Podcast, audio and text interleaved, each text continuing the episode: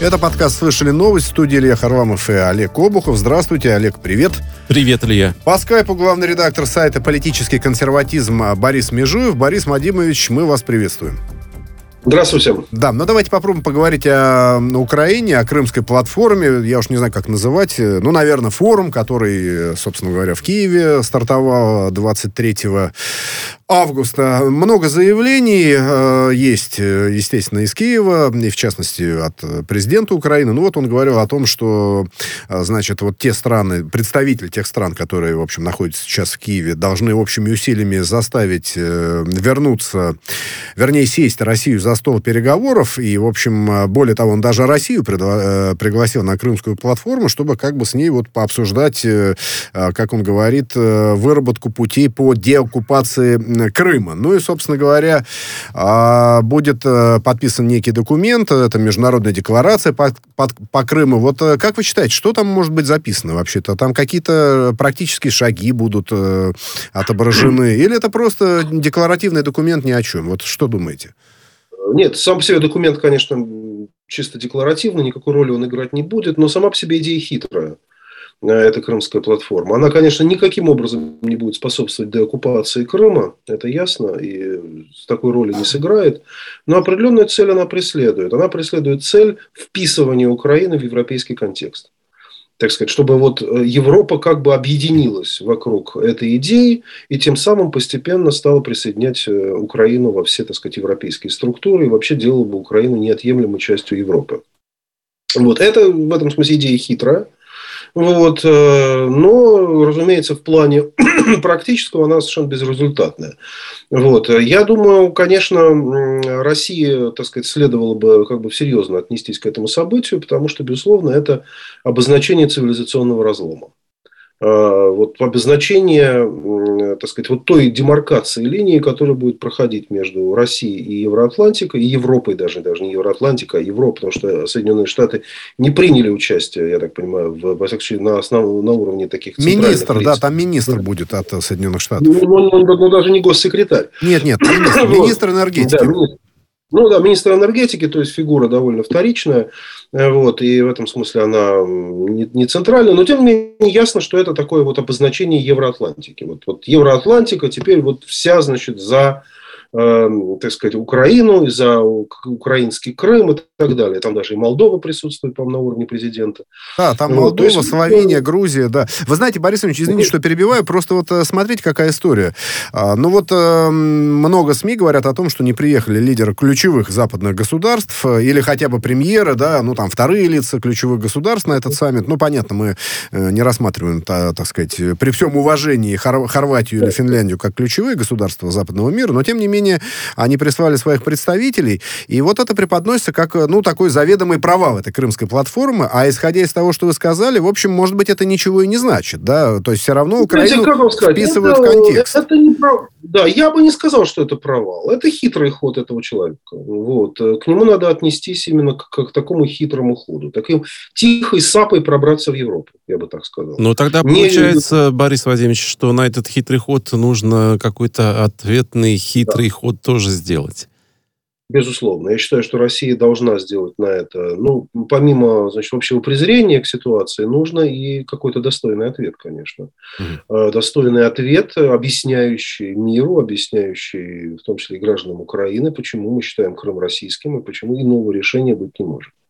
Вот. Это должна быть серьезная, мне кажется, конференция, желательно международная, с, с теми участниками, которые будут готовы к этому присоединиться, э, которые будут стоять на той позиции, что решение о присоединении Крыма было абсолютно верным, неизбежно, ну и так далее, объясняющий нашу российскую позицию по этому вопросу. Потому что, понимаете, ну вот да, вот Евроатлантика так сплачивается против нас. А, и а вот, э, Зеленский хитро использует эту ситуацию. Вот как вы считаете, а я уж не знаю, шутка это или нет, э, учитывая бэкграунд Владимира Зеленского про то, что он Россию пред, приглашает да. принять участие в площадке, а может быть, если он не шутил, если он не шутил, может быть, стоило бы туда действительно кого-то послать? Вы знаете, это можно было бы сделать, обсудить. если бы, ну, это, может быть, стоило сделать, но видите, какая формулировка для деоккупации, так сказать, обсудить. Mm-hmm. Ну, ясно, что это издевательство. Ну да, скорее То есть, если бы он поставил, троллинг, если бы он поставил, да, это троллинг, понимаете, если бы он условно говоря, хотел получить какого-нибудь российского представителя, ну, на уровне, допустим, может, комитета по международным делам Государственной Думы там, или Совет Федерации, э, который бы выразил российскую точку зрения, это имело бы смысл, но, разумеется, формулировка приглашения должна была быть совершенно другая. В данном случае это чистый троллинг, он не рассчитывал на приезд России и хотел, конечно, чтобы никакого представителя России там не было. Вот для чего, собственно, это так и звучало. Хотя, может быть, действительно, если бы Э, представитель России там был и изложил российскую точку зрения представителям Европы и другим странам, это, может быть, даже имело бы определенный смысл. Знаете, так сказать, на, ну, хотя есть евангельская фраза не, «не ходить на совет нечестивых», но иногда надо ходить на определенные мероприятия, которые, может быть, нам не нравятся, но где наша точка зрения должна быть явно обозначена. Вот еще в дополнение этой темы есть информация о том, что очередные российские компании, ну и в частности средства массовой информации заблокированы на Украине, ну, я так понимаю, указано, опять же, Владимира Зеленского, упомянутого выше, а, в частности, МК.ру, Ростелеком, Бизнес Ньюс Медиа, ну, там сайт ведомости, ну и много там всяких других организаций, всего 12. А вот, э, я так понимаю, это каким-то образом подверстано к этой крымской платформе, или это просто штатная рядовая передовая работа, то есть блокируют, пока, наверное, все не заблокируют. Ну, как вам сказать, это, конечно, опять же, понятный политический ход. То есть он, он блокирует, э, происходит это мероприятие, и получается, ну так, де-факто получается, что вот эти все европейские лидеры великие, которые борются за права человека, за свободу слова, они тем самым поддерживают это решение.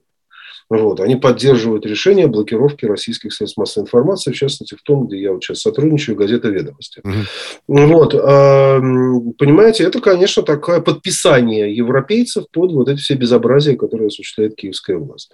Ну, конечно, Россия должна, мне кажется, была бы поставить это на вид э, европе... ну, представителям Европы, представителям других стран, которые тем, так сказать, своим участием в этом мероприятии поддерживают такого рода решения. Давайте к Афганистану обратимся. Горячий горячая точка. Ну, пока, может быть, и насказательно, но кто его знает, э, как будут дальше события развиваться. В общем, Владимир Путин выступил на в неочередном заседании Совета коллективной безопасности ОДКБ, и, в общем, есть э, со ссылкой на Дмитрия Пескова высказывание Путина по поводу того, что происходит в Афганистане. Но, в общем, самое главное, а, потенциальная угроза, которая оттуда исходит, вот, э, в общем, они э, тревожат Владимира Путина, и, в частности, речь идет о, об инфильтрации страны радикального исламизма. Как вы считаете, ну, об этом действительно последние недели, после того, как талибы взяли власть, много сказано, сказано. А, возможно такая инфильтрация или нет? Извините, слово с трудом выговариваю, потому это что... Я, ведь, я, да, думаю, я думаю, многие, извините, я просто... Да, вот многие эксперты считают, что Талибан это такая сугубо страновая организация, да, которая ограничена границами Афганистана, и ничего им больше и не нужно вроде бы. Или это немножко не так все-таки?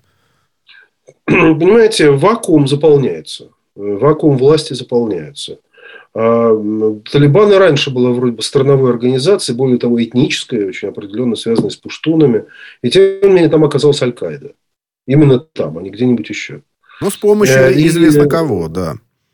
Ну, с помощью известно чего, да, известно каких организаций, но тем не менее она там оказалась. А, и теперь, хотя многие наши эксперты говорят, и, может быть, обоснованно говорят, что Талибан враждебен э, значит, запрещенному у нас ИГИЛу, впрочем, и Талибан у нас тоже запрещен. Вот, э, все у нас запрещены, но, тем не менее, понимаете, все эти запрещенные организации рано или поздно оказываются в одном месте. Их не разделяют, эм, вот, как, бы, как сказать это, секториальные различия, потому что суннитский ислам в том другом случае присутствует. Он разгромлен в значительной степени на территории Ирака, он в значительной степени потерпел поражение на территории Сирии. Вот. Ясно, что вот эти вот боевики, они, в общем, пребывают сейчас в таком сложном положении, потому что Иран резко против них настроен, потому что шиитско-суннитская противоположность. И я думаю, понимаете, так или иначе, они неизбежно все-таки попытаются оказаться на территории Афганистана. Вот. А оказавшись на территории Афганистана, начнется соответствующая работа по так сказать, ну, также восприятие Афганистана в качестве площадки для вот этой самой инфильтрации радикального ислама другие государства, в первую очередь Узбекистан и Таджикистан. Там тоже есть своего рода почва для этого, понятно какая. Вот. И я думаю, это неизбежно будет происходить. Поэтому Владимир Путин совершенно прав, обеспокоенность его совершенно обоснована. И несмотря на то, что, возможно, нынешние лидеры Талибана – с которыми ведут переговоры, в том числе российские дипломаты, они высказывают именно вот эти точки зрения, что, в общем, дальше мы не пойдем. Я думаю, может быть, даже искренне высказывают эту точку зрения. Но объективно процессы будут развиваться таким путем, что обязательно радикальный ислам там окажется, попытается сделать, превратить э, вот это Эмират Афганистана в свою базу, а, соответственно, в поле для экспансии на другие территории. Так что, понимаете, это те процессы, которые очень мало зависят от, полиции, от позиции лидеров. Борис Владимирович, а, если радикальный исламизм будет угрожать безопасности России партнерам по ЭДКБ, то значит ли это, что странам, которые в эту организацию входят, придется принять достаточно жесткие меры? Ну, я думаю, обязательно так и будет. И меры по миграции, недопущению наркотиков а, из этой территории, недопущению большого количества, ну, действительно, оружия, Э, которая будет оттуда поступать. Это будет серьезная, мне кажется, пограничная политика. Вот, я, я едва ли думаю, что, в общем, чего-то подобного вторжения Северного Альянса в Кабул в 2001 году произойдет. Я думаю, этого уже вряд ли стоит ожидать. Но вот такая некоторая, значит, политика защиты южных территорий ОДКБ с помощью России, в частности, я думаю, это будет серьезная политика на будущее. Вот э, Александр Григорьевич Лукашенко крайне беспокоится тем фактом, что возможно размещение американских или натовских военных э, в странах Центральной Азии, которые граничат с Афганистаном. Речь идет о Киргизии Киргизии, Узбекистане, Таджикистане. И, кстати говоря, Соединенные Штаты попросили действительно Киргизию разместить военных американских, э, которые уходят из Афганистана. Я уж не знаю, там на постоянной или временной основе, но тем не менее опыт-то есть, да, ну базу Манас э, все помнят эту. Манас. Да, вот э, как вы считаете, есть ли повод для беспокойства? То есть вот учитывая современные нынешние реалии, можно ли считать, что без согласования с Москвой, которая, конечно, выступает против, Таджикистан, Киргизия или Узбекистан могут принять подобное решение? Размещения американских военных? Ну, все может быть, конечно. Возможно, все, но мне кажется, в нынешней ситуации это маловероятно. Мне кажется, что позиция России, позиция Китая, теперь уже и Белоруссии, как мы видим, то есть позиция государств, других государств ОДКБ довольно внятная по этому вопросу. Она исключает возможность присутствия американских военных баз на этих территориях. Uh-huh. Вот. Э, сейчас Америка все-таки выглядит очень ослабевшей после произошедшего. И сейчас связываться с ней мало кто хочет, а тем более против позиции региональных гигантов. Ну, да. Я думаю, и Иран тоже не будет в восторге. То есть вообще все сейчас региональные игроки будут э, довольно скептически относиться к перспективам значит, присутствия американцев, Евроатлантики вообще, военных mm. баз Евроатлантики, НАТО там и так далее на этих территориях. Поэтому я не думаю, это то, чего следует ожидать, и едва ли это состоится. Я думаю, позиция Гергизии уже сейчас довольно определенная. Ну, то есть Бишкек в любом случае не будет вправе поступать так, как он захочет. В любом случае он будет э, вынужден поступать так, как э, они входят в состав УДКБ ДКБ. Да, ну вот это как раз интересный вопрос, да. Должны ли они, э, в общем, согласовывать э, такое решение, если оно... Ну, вы знаете, в 2001 году согласовывали. В 2001 году Россия mm-hmm. дала разрешение. Конечно, да, Россия дала разрешение на присутствие военных баз американских. Это было, собственно, все с разрешения нашей страны сделано. Вот. Но сейчас, я думаю, в нынешних условиях это трудно себе представить, что это возможно и едва ли. Вот это давайте пойдет. мы афганскую тему в таком европейском преломлении, если позволите, обсудим. Есть заявление главы МВД Австрии Карла Нехамера, который, в общем, говорит о том, что не надо бы, не надо бы делать Австрию такой зоной, где могут э, беженцы чувствовать себя вольготно, или там это Австрия может стать транзитной страной, потому что было до этого заявление главы Еврокомиссии Урсулы фон дер Ляйен о том, что безопасные маршруты надо проложить, организовать эти маршруты законные по всему миру для тех, кто нуждается в европейской защите. А значит ли это, что Вена как-то начинает опять э, немножко отламываться от Евросоюза по этой болезненной теме? Тем более уже идет речь о новых беженцах. Ну, а кто сейчас не будет отламываться? Все будут отламываться, и, и Венгрия будет, извините, пожалуйста, и Венгрия будет отламываться, и, э, разумеется, будет отламываться, извините, пожалуйста,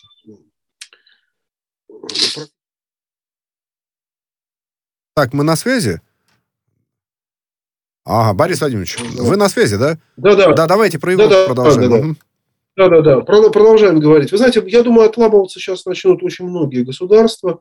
Но Вена была традиционно транзитным пунктом, да, пунктом, через который вообще, так сказать, через Вену шел такой это, самолетный транзит. Как мы помним еще и в советские годы, поэтому понятно, что она на передовой стоит Западной Европы. Но она, собственно, уже давно давала, дала понять, что не собирается, в общем, идти в поле иммиграционной политики Евросоюза. И, в общем, всегда занимала такую довольно скептическую позицию по этому вопросу, а потом, собственно, уже и приход вот нынешних руководителей которые занимают здесь довольно ясную позицию. Я думаю, и Германии мы еще увидим. Пока Германия выглядит, конечно, самой такой проиммигрантской страной вообще Европы, которая только есть, может быть, только Скандинавия ну, еще побольше. Ну, Франция, Франция. Но да. я думаю, в ближайшее время Франция, ну, и, Германия так. Ну, Германия, да, да конечно. Думаю, Германия просто больше, больше всех, да, условно говоря больше всех, да, экономически богатая, там понятно. Но я думаю, альтернатива для Германии, такая партия, которую сейчас, которую немножко все забыли, я думаю, в ближайшее время они вспомнят, потому что миграционный кризис, конечно, будет сильнейший. А, и, разумеется, опять вот эти неопопулизм на антимиграционной основе, он, думаю, появится. Поэтому, конечно, и Австрия, и все другие страны, конечно, испытают э, некоторый шок, как только это начнется. Это начнется, безусловно. Э, и главное, там начнется сразу женский вопрос, начнется вопрос о самому, самому разных меньшинствах, в том числе, возможно, этнических меньшинствах, религиозных меньшинствах. Вопрос интеграции, есть, вообще, как с этими мигрантами ну, быть, потому что как их интегрировать и, кстати, и в экономику, и, денег и нужно в быт. много, конечно. Да, да, да. Смотрите, если... Да, если... и, э. Да-да, пожалуйста. Угу. Да-да. Э, давайте... Да-да-да, и э, денег и так далее. И, и денег, да. Борис Владимирович, давайте да, европейскую да. тему опять э, продолжим, связанную как раз с миграцией. Дело в том, что Польша начинает строить, ну, во всяком случае, есть такое решение, забор довольно высокий, двух с половиной метровый, на границе с Белоруссией. В общем, мы знаем, что этим же самым Литва занимается, потому что с территории Белоруссии в эту страну пытались прорваться мигранты. Все мы помним этот кризис. Кстати, Александр Григорьевич обещал, что он да. вот э, не будет свою страну делать э, отстойником для мигрантов, пусть едут дальше. Ну, в общем, собственно, обещание выполнил. Теперь э, Польша решает строить стену, но, кстати говоря, Александр Лукашенко говорит, что как раз Варшава устраивает некий конфликт и кризис на белорусско-польской границе. Туда она вроде бы подвезла каких-то мигрантов из Афганистана. Вот что, на ваш взгляд, на самом деле происходит теперь на этой границе?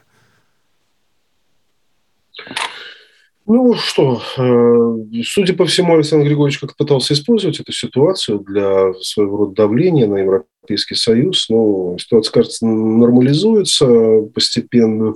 Вот. Ну, в общем, конечно, учитывая, что миграционная проблема самая опасная сейчас для Европы и самая страшная, естественно, периферийные государства, которые в Европу не входят и которые подвергаются вызову со стороны Европы, они начинают эту ситуацию будировать. Ну и Турция здесь, очевидно, приходит пример, и, значит, и Белоруссия и так далее.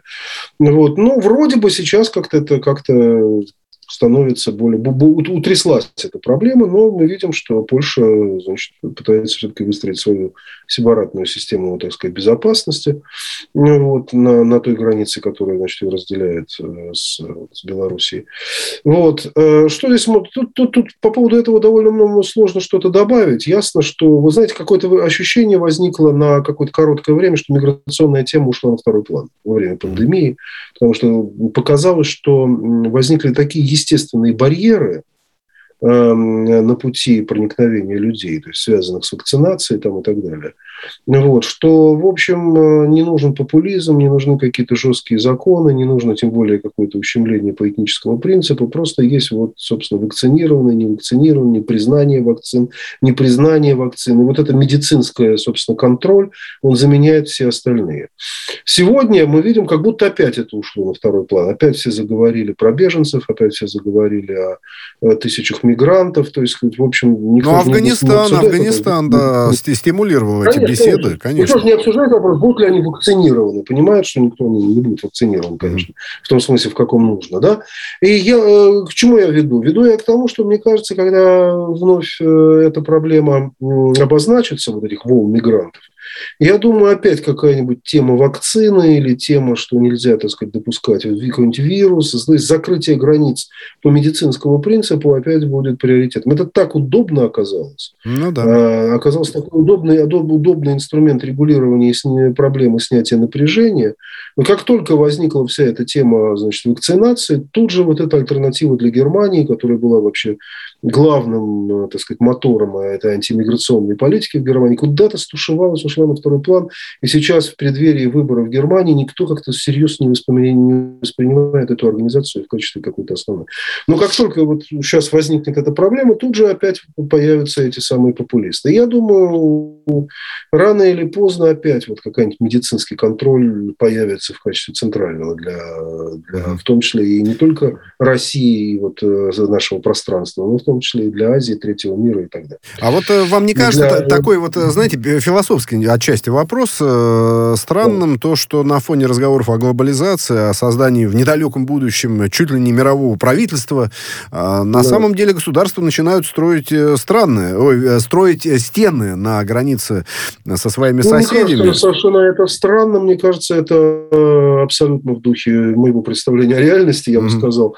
Но за всеми этими разговорами о глобализации наступает эпоха цивилизационных разделений э, цивилизационных заборов. Реги... Регионализация мира ведь, наверное, да, такая довольно, ну, довольно да, суровая грядет. Регионализация мира по какому-то особому культурному принципу. Это уже, конечно, не принцип конфессиональной там близости, даже не общей истории, а какая-то вот э, некоторая, значит, возникают некоторые региональные блоки, и, в общем, человечество постепенно, понимаете, будет э, окружено заборами. Причем уже после пандемии становится ясно, что будет это за заборы, какие будут механизмы э, своих и чужих отбора, понимаете? Вот не признаем чужую вакцину, считаем, что наша вакцина и хороша, а ваше, ваше суверенное вакцинирование нам, так сказать, неприемлемо.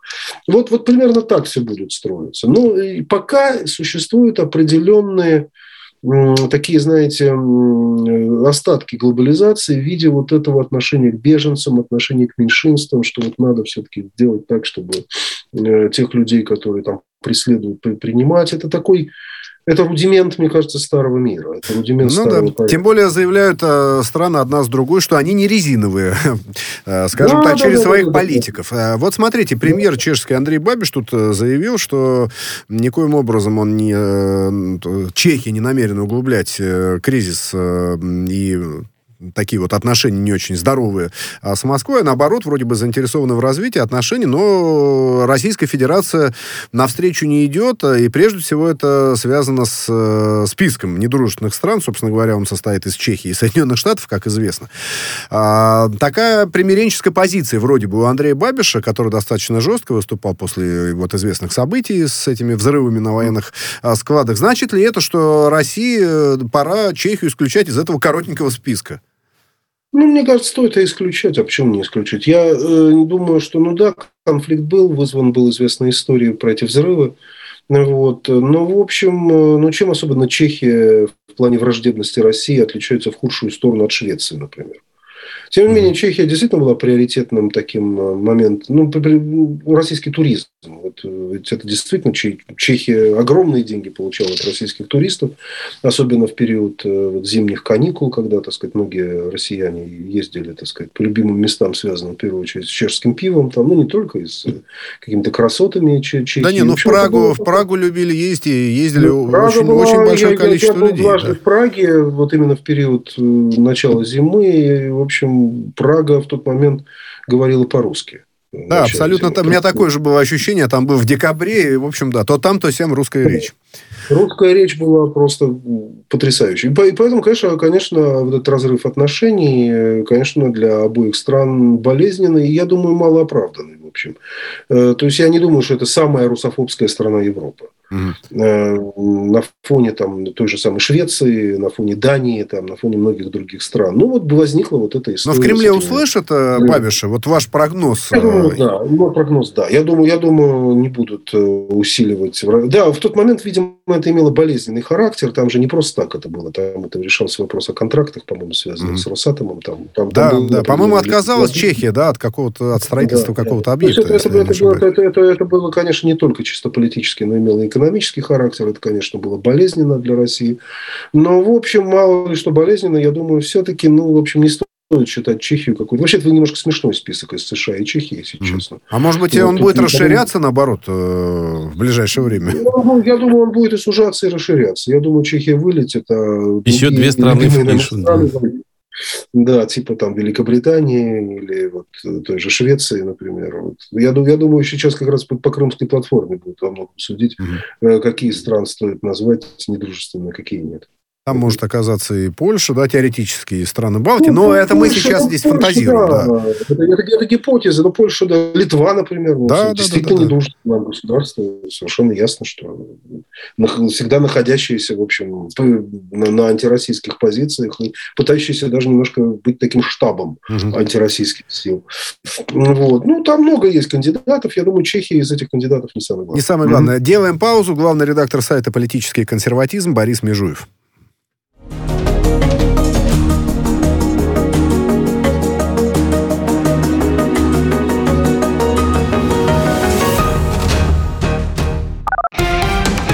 Радио «Спутник». Новости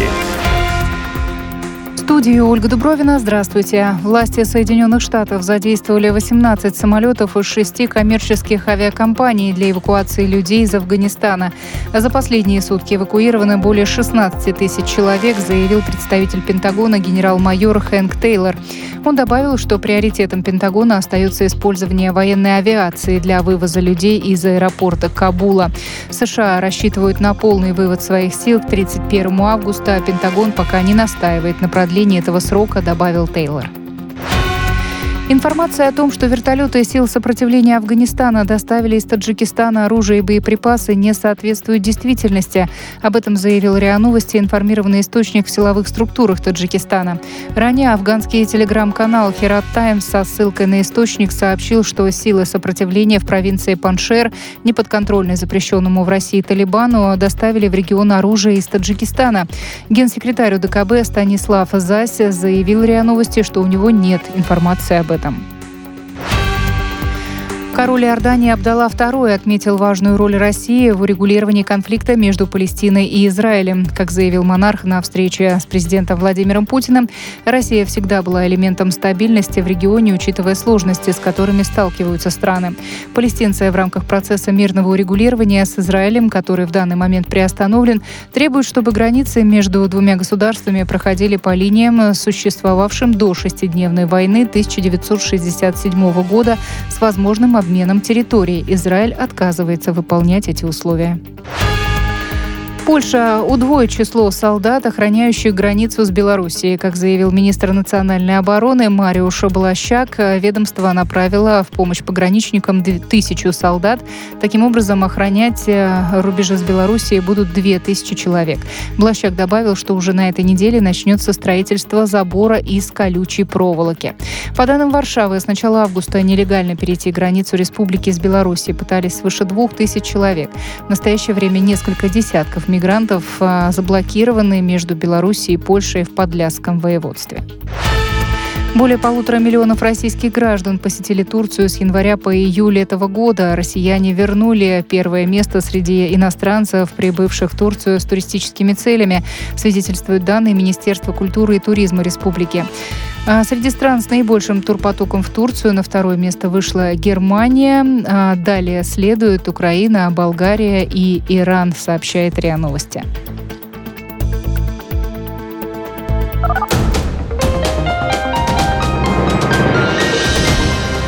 Следующий выпуск новостей на радио «Спутник» в начале часа.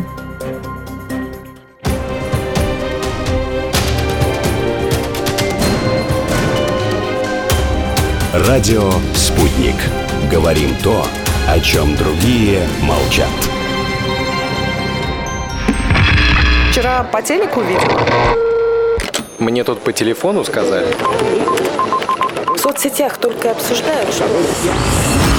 И так десятки раз каждый день. В эфире «Радио Спутник». Всегда правильный ответ на вопрос. Слышали новость?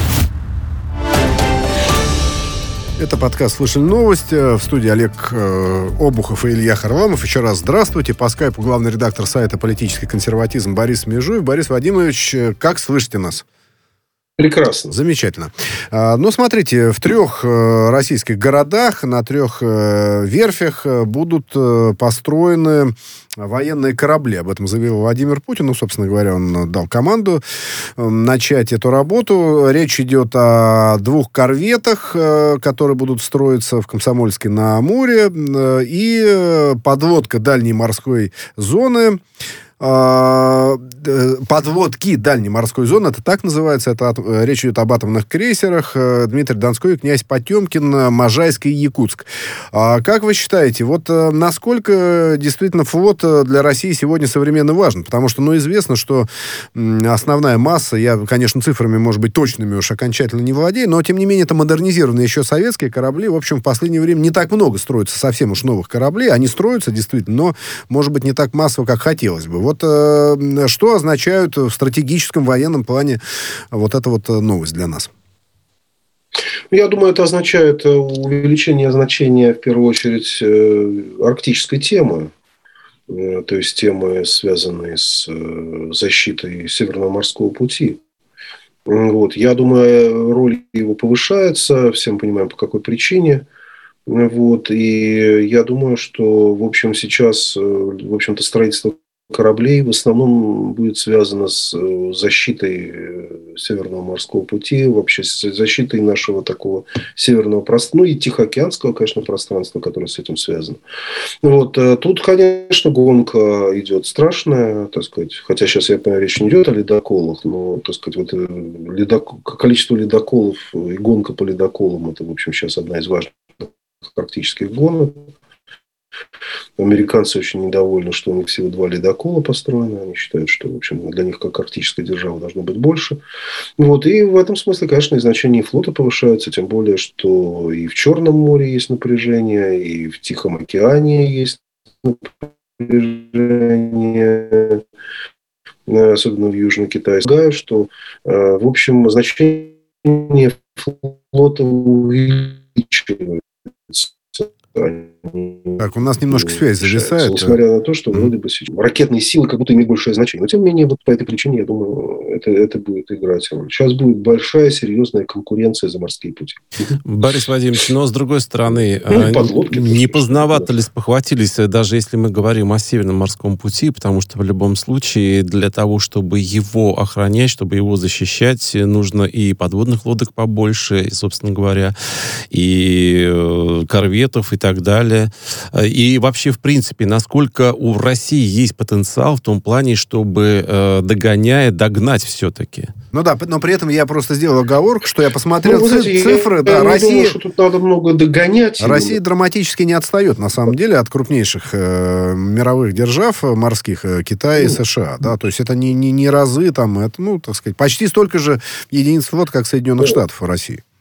У Китая больше. Да, я, я, я, я думаю, безусловно, что здесь отставание не, не настолько значительно. Видно, что Китай рванул вверх, как известно, последние годы, что является, кстати, фактором обеспокоенности. Одна из главных причин вообще вот этого антикитайского разворота Соединенных Штатов, который на самом деле еще при Обаме начался, это, конечно, вот эта э, капитализация, инвестиции в строительство флота в первую очередь.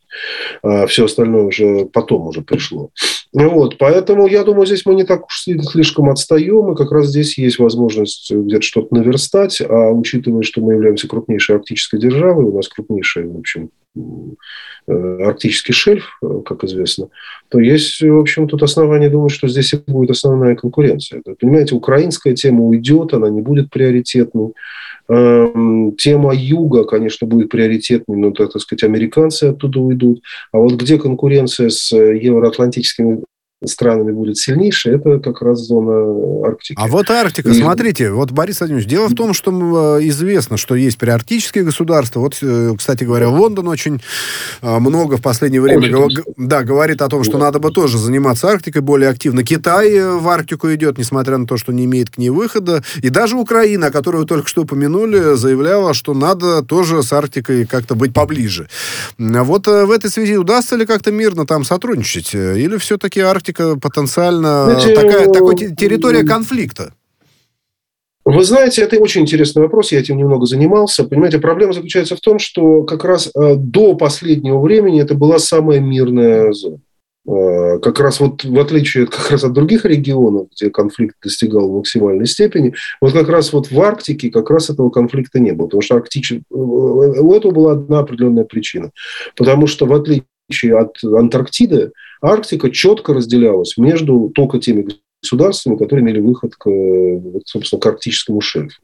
То есть этих, так сказать, государств этих, как известно, всего пять, плюс три, так сказать, рядом находящихся, они называются арктическими государствами, входят в Арктический совет, а все остальные, в том числе Китай, несмотря на то, что они очень, и Великобритания, кстати, которые очень хотели там что-то развивать и так далее, развивают, они все равно не считались арктическими государствами. И Арктический совет действительно позволял решать все какие-то возможные проблемы. Но возникла, так сказать, вопрос э, Соединенных Штатов. Соединенные Штаты, они хотят некоторой интернационализации Арктики, то есть в этом смысле присоединяются к Китаю, или они считают, что все-таки вот эта система суверенитета территориального, то есть когда ну, в общем, Россия имеет право определять, какие суда пройдут по Северному морскому пути, или, а какие не пройдут. Канада имеет право определять, какие суда пройдут по Северо-Западному пути, а какие не пройдут. Вот эта система правильная. Американцы долго не могли как-то определиться, а Россия в этом смысле довольно сильно стояла от Китая. Сейчас, мне кажется, была сделана явная попытка, в общем, какого-то налаживания сотрудничества по, по арктической теме. Ну, она прямо звучала на Женевской встрече. Но сегодня, мне кажется, учитывая, что отношения не улучшаются с американцами, я думаю, Арктика станет зоной сильной конкуренции. Mm-hmm. И примером этого является, свидетельством этого является вот нынешний конфликт вокруг Норвегии. Э, то, что там вообще даже, по один из кандидатов, чуть ли, кажется, премьер-министр, да, если я не ошибаюсь, заявил о том, что вообще Россию там надо, значит, чуть не разорвать дипломатические отношения, что-то такое. И mm-hmm. вот это уже там опровергалось там на уровне премьер-министра действующего. Но, во всяком случае, что такая тема возникает, с ближайшим соседом, с той страной, которой мы там подарили огромное количество, как вы знаете, арктической территории вокруг Шпицбергена в 2010 году. То, что вообще вот с этим ближайшим арктическим соседом у нас сейчас возникает такого рода конфликты, это знак беды, конечно. Это знак того, что здесь будет э, сильные трения. Ну да, но будем надеяться, так что, что далеко думаю, этот э, много... конфликт не зайдет. Да. У нас просто буквально три ну, с лишним минутки осталось а, поговорить об электромобилях. Тема такая горячая. Да? Дело в том, что есть концепция правительства правительством, правительства Российской Федерации по развитию производства и использованию электрического автомобильного транспорта. Там разные предлагаются меры по стимулированию производства и продаж электрокаров, э, значит, в том числе инвестиционные контракты специальные, софинансирование затрат по строительству заводов, ну и бесплатный проезд э, электрокаров по платным дорогам.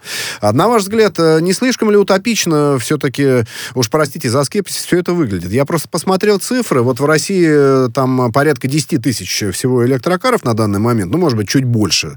А если брать Соединенные Штаты, я понимаю, что население там в два раза с лишним больше, чем в России, но тем не менее, там только в прошлом году почти четверть миллиона было куплено электрокаров, а всего несколько миллионов. Вот в Германии миллион уже электрокаров. В России это совершенно такое зачаточное явление, нету инфраструктуры, и это дорого на самом деле, а в общем мы знаем, что у населения денег нет.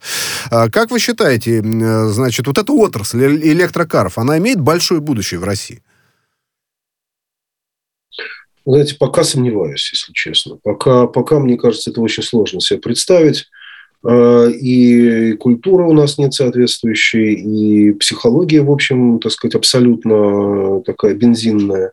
Вот. И, в общем, и, судя по всему, и дороговизна огромная. То есть это будет, как, это будет что-то такое, а, такой изыск для, может быть, э, элиты. Может быть, скорее всего, это будет использовано для каких-то, не знаю, поездок э, в каких-то элитных поселках между поселками. Да, кстати того, говоря, кстати говоря, да. Поселках, ну, э, чтобы в этих элитных поселках не портить атмосферу. Вот, вот, вот, вот, вот как такой элитный транспорт, э, значит, который будет использован, значит, вот, особенно в сельской местности, я допускаю, ну, может быть, это как, как-то будет развернуто и так далее. далее. Борис но Владимирович... как некое массовое явление, особенно в крупных городах. Да, но в перспективе все равно надо это направление развивать. Просто иногда складывается такое да, ощущение, конечно, что власти научные... не видят никаких перспектив, а народ, может быть, даже и поддержал бы, если бы если действительно бы были, были те субсидии, если были которые деньги. давались людям там в той же Европе, когда они покупают да, да. электрокары, в тех же Соединенных Штатах, да и в Китае в том числе. Вы знаете, мне, мне бы очень хотелось в это верить. Э, и, естественно, я сам живу, так сказать, ну, практически за пределами кольца Москвы. И мне тоже хочется, чтобы, так сказать, поменьше, так сказать, было здесь э, выхлопных газов. Но просто пока как-то это не выглядит реалистично. Но как некоторое такое направление в будущем, ну почему нет? Так сказать, почему нет? Тут, мне кажется, нужно менять э, систему урбанистики, так сказать, вот этого расселения. Вот, мне кажется, пока мы не перестанем делать ставку на вот, это вот э, эту безумную урбанизацию, ну, да. скучивание в крупных городах. 4-5 крупных городов, да, и регионы такие, значит, очень жиденькие, скажем так. Вот. А вот когда, когда будут некоторые маленькие какие-то территориальные, ну, какие-то образования вот такие, где действительно, в общем, будет хорошая инфраструктура и так далее, и где люди просто не, не нужно, в общем, тратить большую, так сказать, силу для передвижения, я думаю, вполне, так сказать, электрокары там могут заменить бензинные двигатели. Спасибо большое. Главный редактор сайта «Политический консерватизм» Борис Межуев.